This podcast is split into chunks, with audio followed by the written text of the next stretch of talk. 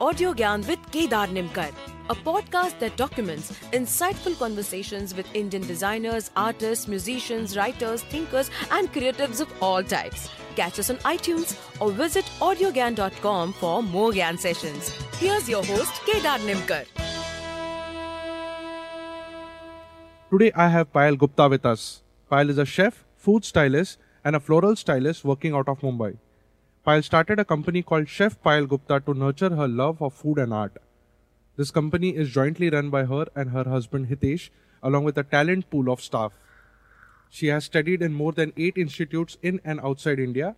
Chef Payal has styled food for acclaimed brands like global brands like Hindustan Unilever, General Mills, Britannia, McDonald's, ITC, to name a few. And today we are here to understand food design or food styling. So thank you, Payal, for giving us your time, and it's a real pleasure to have you on Audio Gyan. Thank you, Kedar. We were really looking forward to meeting you and having this session with you. Yeah, yeah. It's been finally almost after eight months we are meeting. Like we have been just connecting back and forth, but didn't get time to schedule this. Yes, yes. I think your schedules and my schedules uh, both kept this hanging in the air. Yeah. But we are really, really uh, great, uh, feeling great to be a part of this at this point in time. Same here, same here. Thank you. Uh, so yeah, I, uh, as I mentioned, we'll be discussing about food styling and food design in general. Uh, so the first thing uh, I would like to you to set the context by telling us what is food styling all about. Uh, what do you mean when one says that I'm a food stylist? What does it essentially mean? So, if I have to explain the term food styling in a very, very basic way, food styling is about making f- your everyday food look appetizing for the camera. Okay. See, uh, as humans, since our childhood, you would have noticed that we have a pattern that whatever looks beautiful, we tend to eat that. Now, I remember when I was a kid uh, and I used to eat Parle-G, it used to come in those uh, uh, paper packaging and it was not a very attractive one. However, the awareness of social media, of television, of other mediums was very low at that point in time. Any company just had to make a great tasty great and a tasty product to be able to sell their stuff. But with the advent of social media and with all the media booms, the competition got heated up. You know, people started traveling all over the globe. Uh, they started to have a better understanding of food. Overseas, they used to see food packaged in such a beautiful form. And even FMCG companies in India, they started realizing that to cater to the market, not only does the food need to look, uh, need to taste good, but it also needs to look very appetizing because understand when a consumer is going through a shop floor, he or she spends hardly two or three seconds gazing at a particular pack and making a choice. So, if you have to make your brand presence felt in a cluttered market space, what becomes very imperative is that whatever you are selling also looks good. So, actually, this entire thing about styling food came from there. Came because the f- companies realized the need to make their product look good for that moment of decision making by the consumers on the shopping floor. Hmm. But this has to do more with the packaging. Uh, I mean, outside, as in what is inside is a different story, right? Which we'll Yes. speak about. But uh, outside, in terms of packaging, uh, on in a shopping market, right? Yeah, so when you style food, Hmm.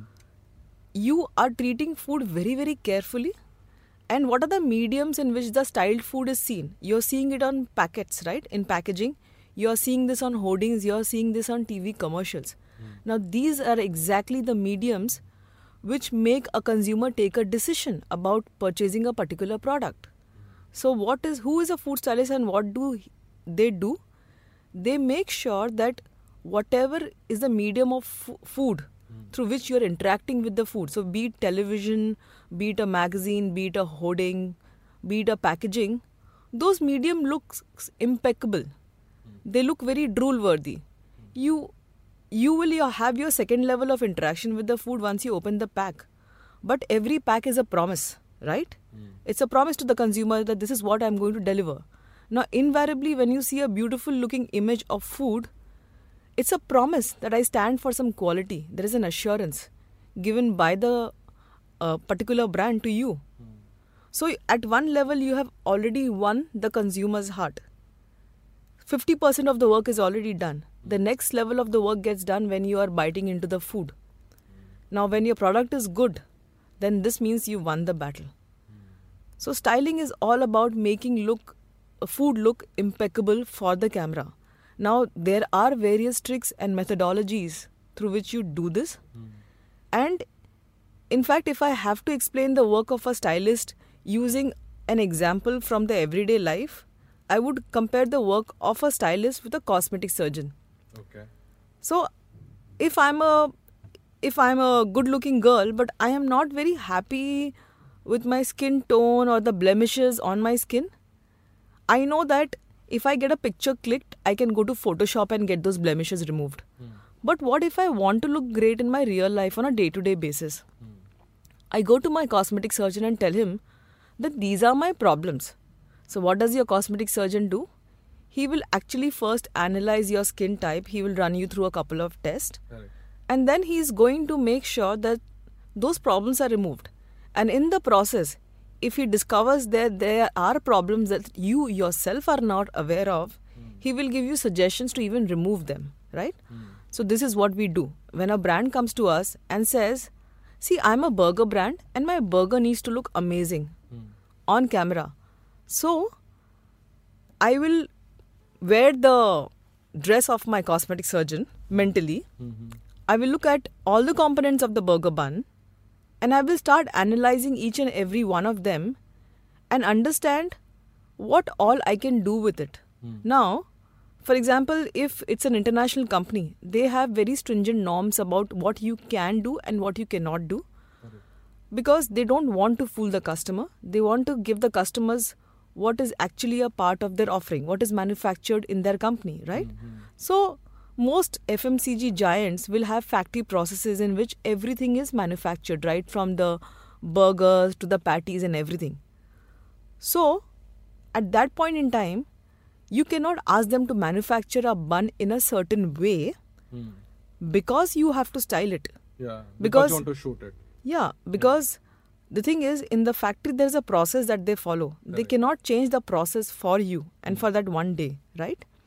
So then you have to understand that in the logistics line, hmm. what is it that they can do to make sure that you have the best burgers? So, for example, for one of my clients, we realized that during the packaging of their burger buns itself, the burger buns were getting squashed. Hmm.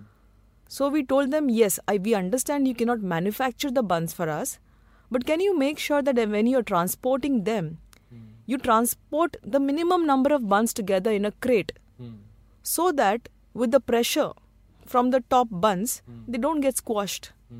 Or will you just make sure that in a crate, only 10 burger buns come? Let the rest of the crate be empty. Because we want to make sure that the buns look great. Correct.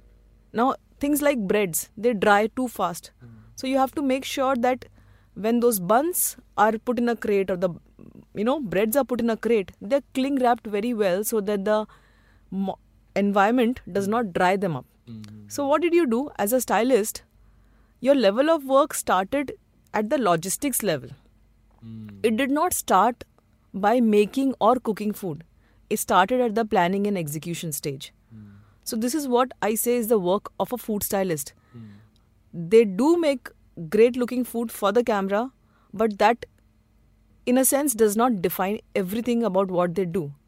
They are like managers, they are problem solvers, hmm. they are like cosmetic surgeons. So they're wearing many hats at a point given point in time. Correct. But ultimately, all this has to come together and make sure that your client gets a great looking product, hmm. which can be shot for a television commercial, it can be shot for a hoarding, or it can be used for their website. In any format that they wish to use to interact with the consumers. Because an image is used for, as a medium to interact with the consumer. It is not for the client's uh, satisfaction, it is not the client's property. They are using it to bridge the gap between them and the consumers in general.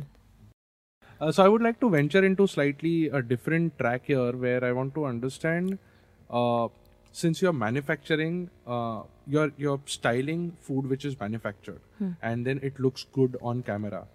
Uh, I am assuming that there is a different domain also where you actually food style uh, on the plate itself uh, when it comes to like dressing or something like that for a five star restaurant or something very eclectic way of presenting food. So does that also come under this domain?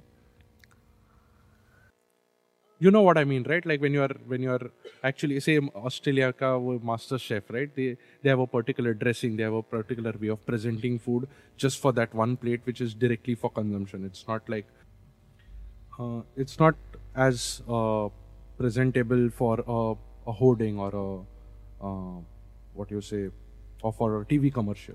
So does that also fall under the same bucket of food styling? Yes. Uh, see, what happens is that, like I gave you the example of a cosmetic surgeon. Now, every patient coming to the cosmetic surgeon will have a different set of a problem, right? So, when we food style, it does not mean that we will only make that picture perfect burger Hmm. or, uh, you know, make the perfect noodle. Hmm. When I say styling and making food look appetizing, it can also just be a plated dessert for television for a master chef. It could be anything, Hmm. anything which will look good so as to attract the audience, so as to make the people go to the supermarket and buy that food. Now, what happens in case of, for example, uh, shows like MasterChef Australia? So, if you have to do a particular dish which is supposed to look a particular way, then every component of the dish has to be made specifically to suit that dish. Which means, let's say I'm I'm making a pasta, a spinach pasta in MasterChef Australia, but that pasta has to be plated in a different fashion, hmm. right? So I will carefully pick my garnishes for that pasta. I will make sure that my spinach pasta is made to perfection. Hmm. I will make sure my sauce is made to perfection. I will make sure that whatever mold I require to shape my pasta, it is present. So the same components will be there. It's just that the plating element comes into picture when I do a master chef. Hmm. Because master chef is all about presenting that plate of beautiful dish. Hmm. So again here you go through that same process. Same process meaning you pick up your ingredients meticulously, you work on your ingredients, do a trial hmm. before you get on the floor.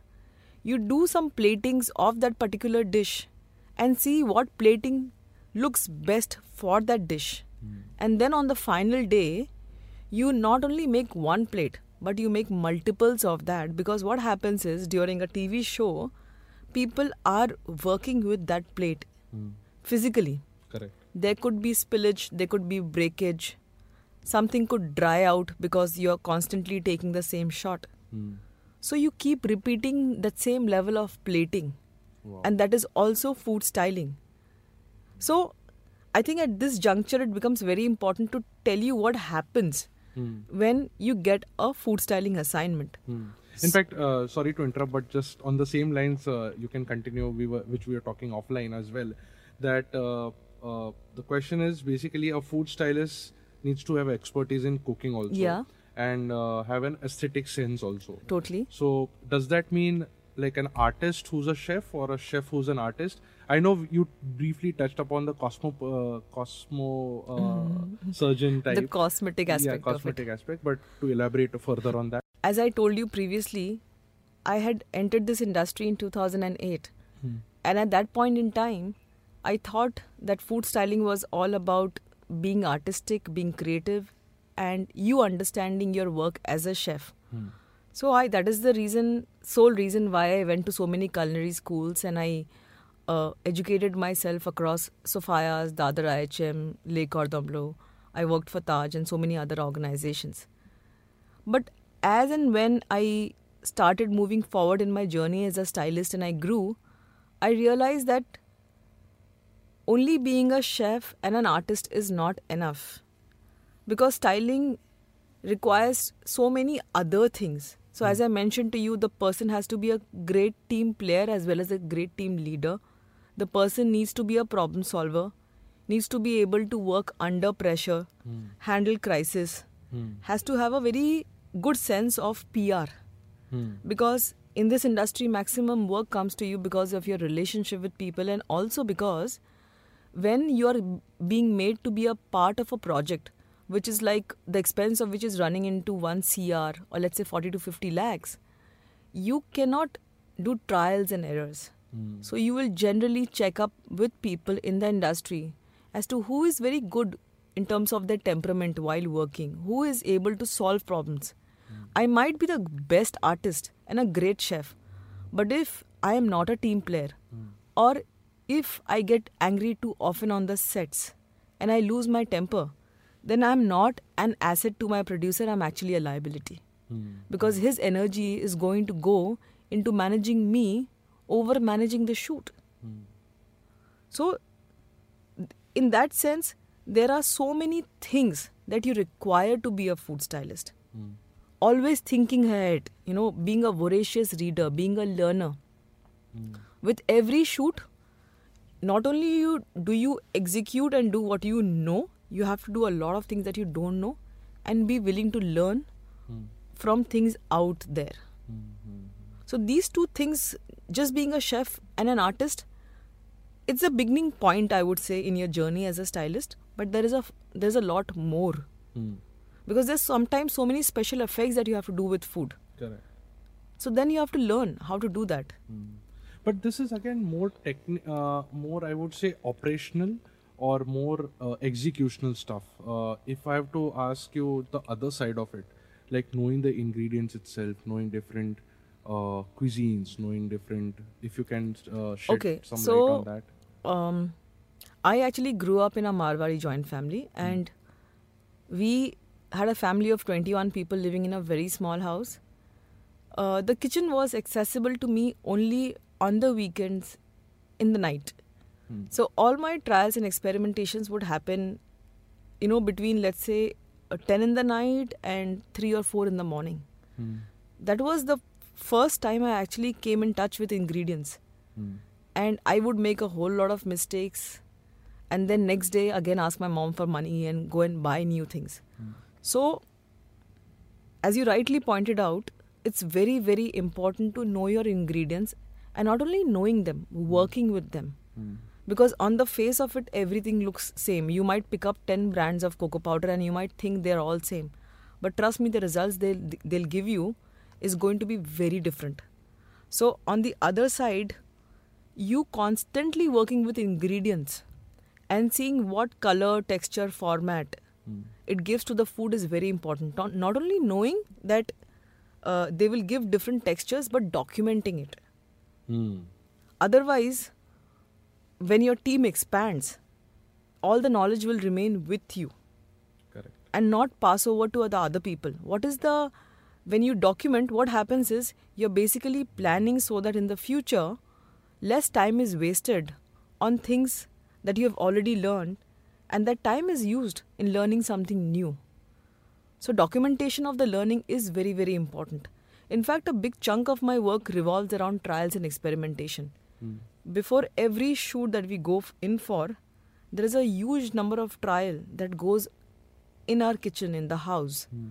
And everything is documented so as to understand which is the most effective and less time consuming way because time is money on the set Hmm.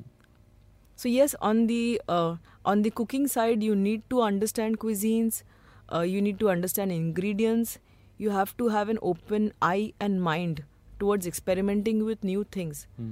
it's only when you work with different ingredients you will understand how each one behaves Hmm. so every time we go to a particular country or we are in a particular city, we make sure that you know we go to the local market and see what is available, not available. Are there things which are very new to us? If yes, we try and get them home so that we can work on it. Hmm. And though I would love to understand all cuisines, but so many times practically it is not possible. So a great chunk of our learning comes when we have a shoot in hand Hmm. At that point in time you have no choice but to understand that cuisine and get an expertise of course uh, that time becomes a little pressurizing because you have to perform and you have to learn the cuisine but I think that I'm pretty good at learning under pressure. So, you know, I really enjoy that little kick. Correct, correct. Yeah, it's interesting. And what about uh, so when it comes to understanding the food aspect of it, uh, how do you start designing it also? Because like we broadly spoke about the technical and the operations part of it. Now we just have briefly touched upon knowing the ingredients and knowing the cuisines, but how to style them in different ways uh, is something which uh, you have to develop, or it's it's something which comes naturally as you keep doing it, or you need a mentor, or you need someone who can guide you in terms of design, because there is a very different aesthetic part to it, right? So Yeah, so um I could be great in cooking, but if I don't have the aesthetic sense, Correct, I will not be able to make it in the industry. Hmm. So, luckily, I remember I first picked up my uh, paint brushes and my pencil colors when I was very, very tiny. My parents had put me in an art school when I was about four or five years old. The passion and love for arts was always there. So, I think for me, I have been truly lucky to have this as a gift from God. Even as a kid, I used to visualize designs, and that thing grew over me when I started styling food. So I tend to draw a lot of inspiration from places on the net, from everyday life. But definitely, uh, designing is not something anybody can teach you. Because designing is the way you perceive art, you see art. It's a very individualistic thing. So it cannot be taught. However, it can be enhanced because if you are constantly exposed to the social media, to Instagram, to so many things out there, you will see how across countries people are doing stuff. How they're designing food, the same food that you are eating out here as well. So it opens up your mind towards designs. Now, when it comes to a shoot, and if I have to design, what I generally do is I I would like to tell you at this juncture that I have also been a qualitative researcher. I was a qualitative researcher across uh, quantum, RK Swami, uh, TNS mode, and GFK mode for four years, during which time I have had the sheer luck of traveling across cities and understanding people, observing their behavior, understanding their purchase behavior, the consumption patterns. So, I always go back when I have to design something for people or a, or, or a client. I go back to those days and understand if I was that consumer sitting in this particular city, what would up, what on the pack would appeal to me, what would intimidate me, how I would like to interact with my food. So I put myself in the shoes of that common person sitting in that city or a state, and I start from there.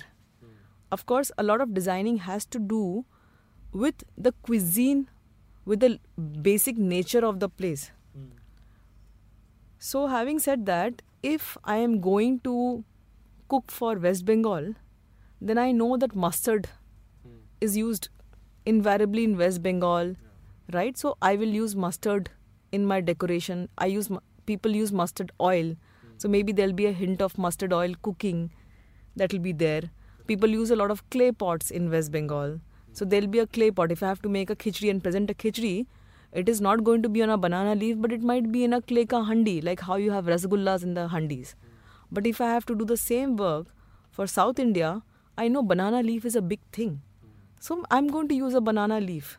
Why? Because it has to connect with the common people out there for whom the ad is being made, for whom the hoarding is being presented. So I invariably will take some elements of that region. So you combine the ingredients of that region with your design element.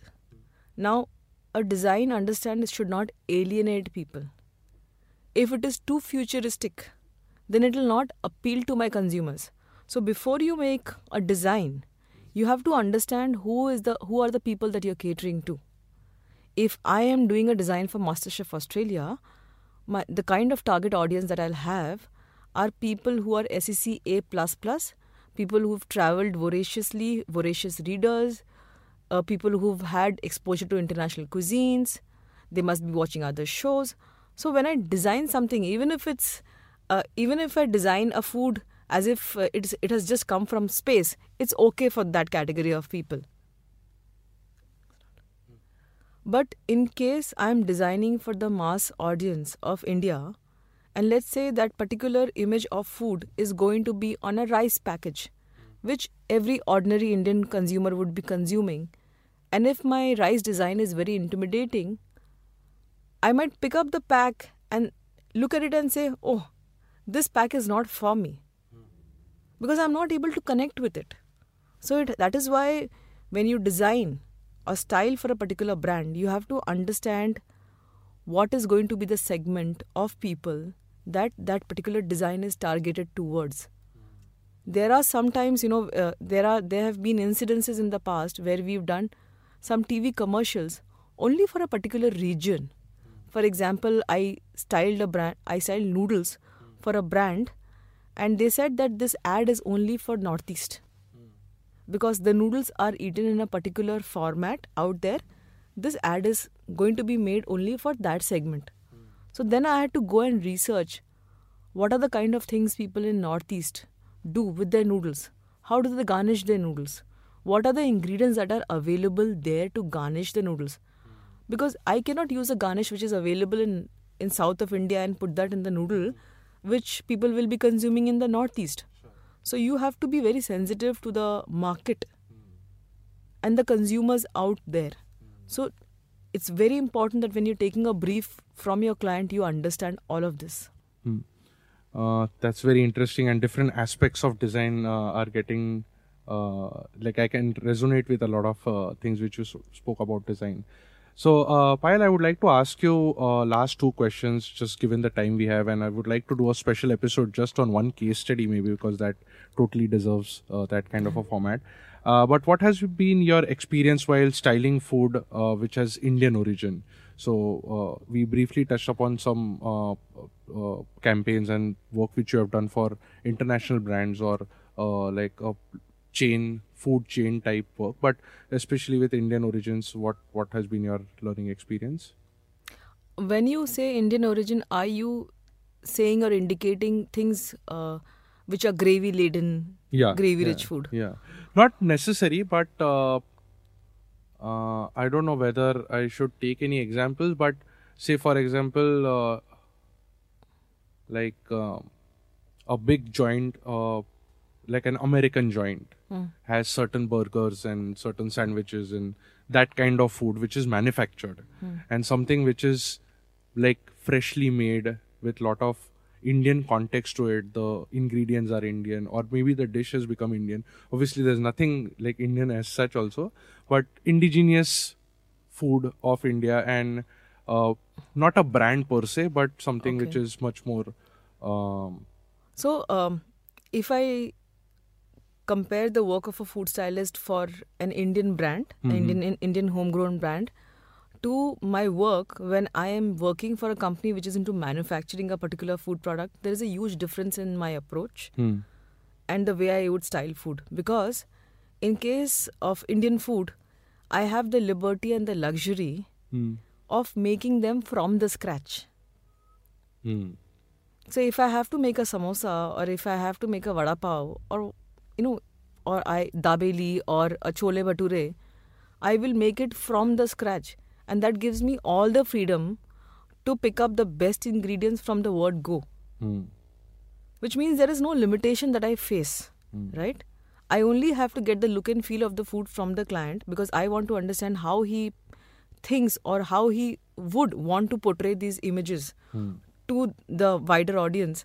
But in case of a manufacturing company which is into manufacturing food, my hands are tied because you cannot go beyond uh, uh, the capacity uh, or the the boundaries set by the manufacturing company. So you, if I'm doing the work for a burger joint, the client will not allow me to make my own burger buns, which means I have to make do with what they have, and then I will have to put in my creative best to make that food look good as compared to this in the indian food you can do whatever you feel like so it's like a it's like a football ground you can just you know kick your ball in any direction that you want to so there is no referee there is no goalkeeper nothing you are with the ball and you can do whatever you feel like Hmm. Mhm. So there is a huge difference. But both the foods, uh, you know, uh, both the categories of food have their own sets of challenges, which I really, really enjoy. You know, Hmm. Wow, because in, for example, in case of uh, uh, Indian food, Hmm. if I go to the main course, a lot of the Indian food will have gravies, Hmm. and mostly, you know, you will have gravies in a particular color, right? So, a butter chicken gravy might look equally, uh, it might look very similar to a makhni gravy. Hmm. Then, how do you differentiate between a butter chicken and a makhni Hmm. if the client has to do both? Correct. So, our challenges come there.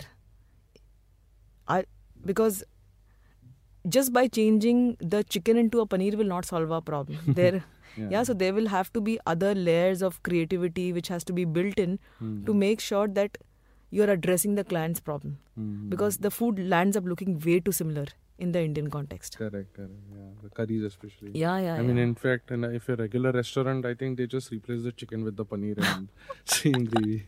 Uh, yeah. So, Payal, uh, I would like to conclude with one uh, last question. Um in one of your interviews online, where I men- uh, when you mentioned that each year you set goals to upgrade your skills, uh, set as a chef, and uh, do not stagnate your learnings. I would like to especially ask that since you specifically or explicitly mentioned this, but this happens in almost all the professions, right? You have to keep upgrading your skills.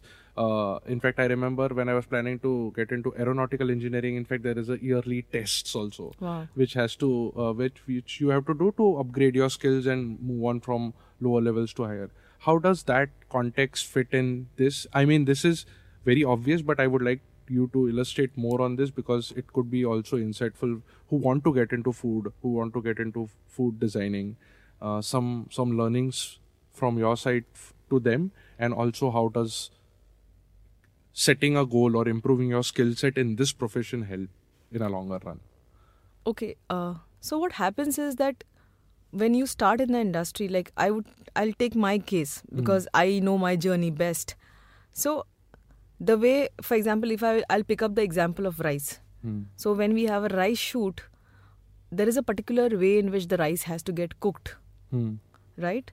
Now I would do that in a small kitchen with minimum number of tools and my time of doing the work would always be very high at home and on, on sets. And i would always want to prepare extremely fresh food so i would go and do everything on the shooting floor. Hmm.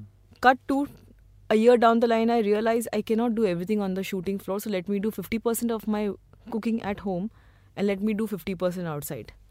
Cut to year 3 i realized that even on the shooting floor what if i gave this knowledge and expertise to my co-workers and in the same amount of time replicated the process so hmm. i took a brief of all the team mem- members and I told them that this is the amount for which you will soak the rice. This is the amount of time for which you will soak the rice.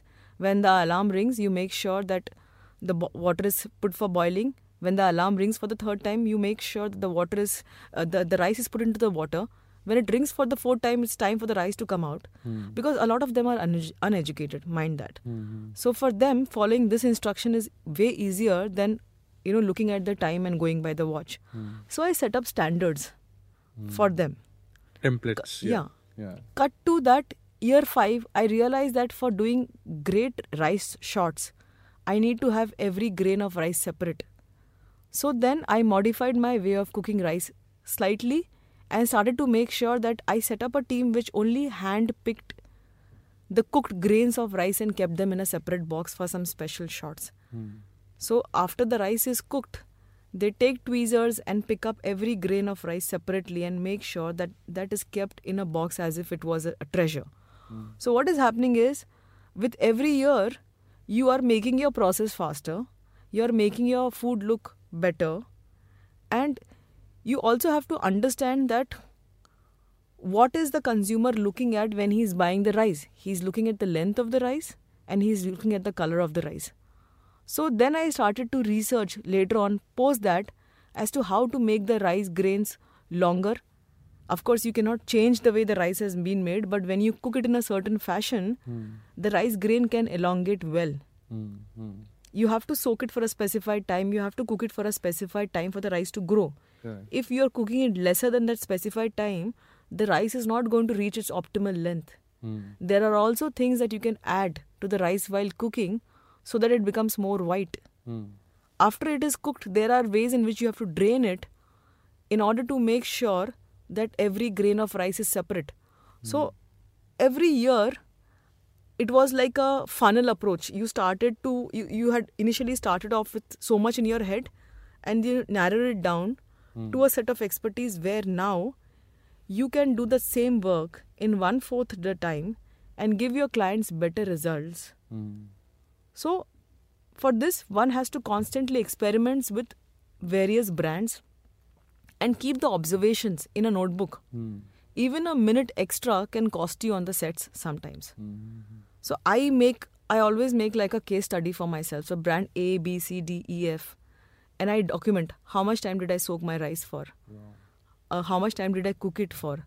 After cooking, how does the food look? Because when you have just finished cooking the rice it might look same for all brands after some time there are some rice brands where the rice starts to break very easily when you're mixing it with some curry or when you're mixing oil into that it starts to break so not only does the food needs to look good when it has just been cooked the after effects of cooking also needs to be observed so your observation has to come in at various stages and all this you need to document so now what happens is when I get a rice shoot now, then I don't have to do all my trials and experimentation because whatever You've learning. learned, yeah.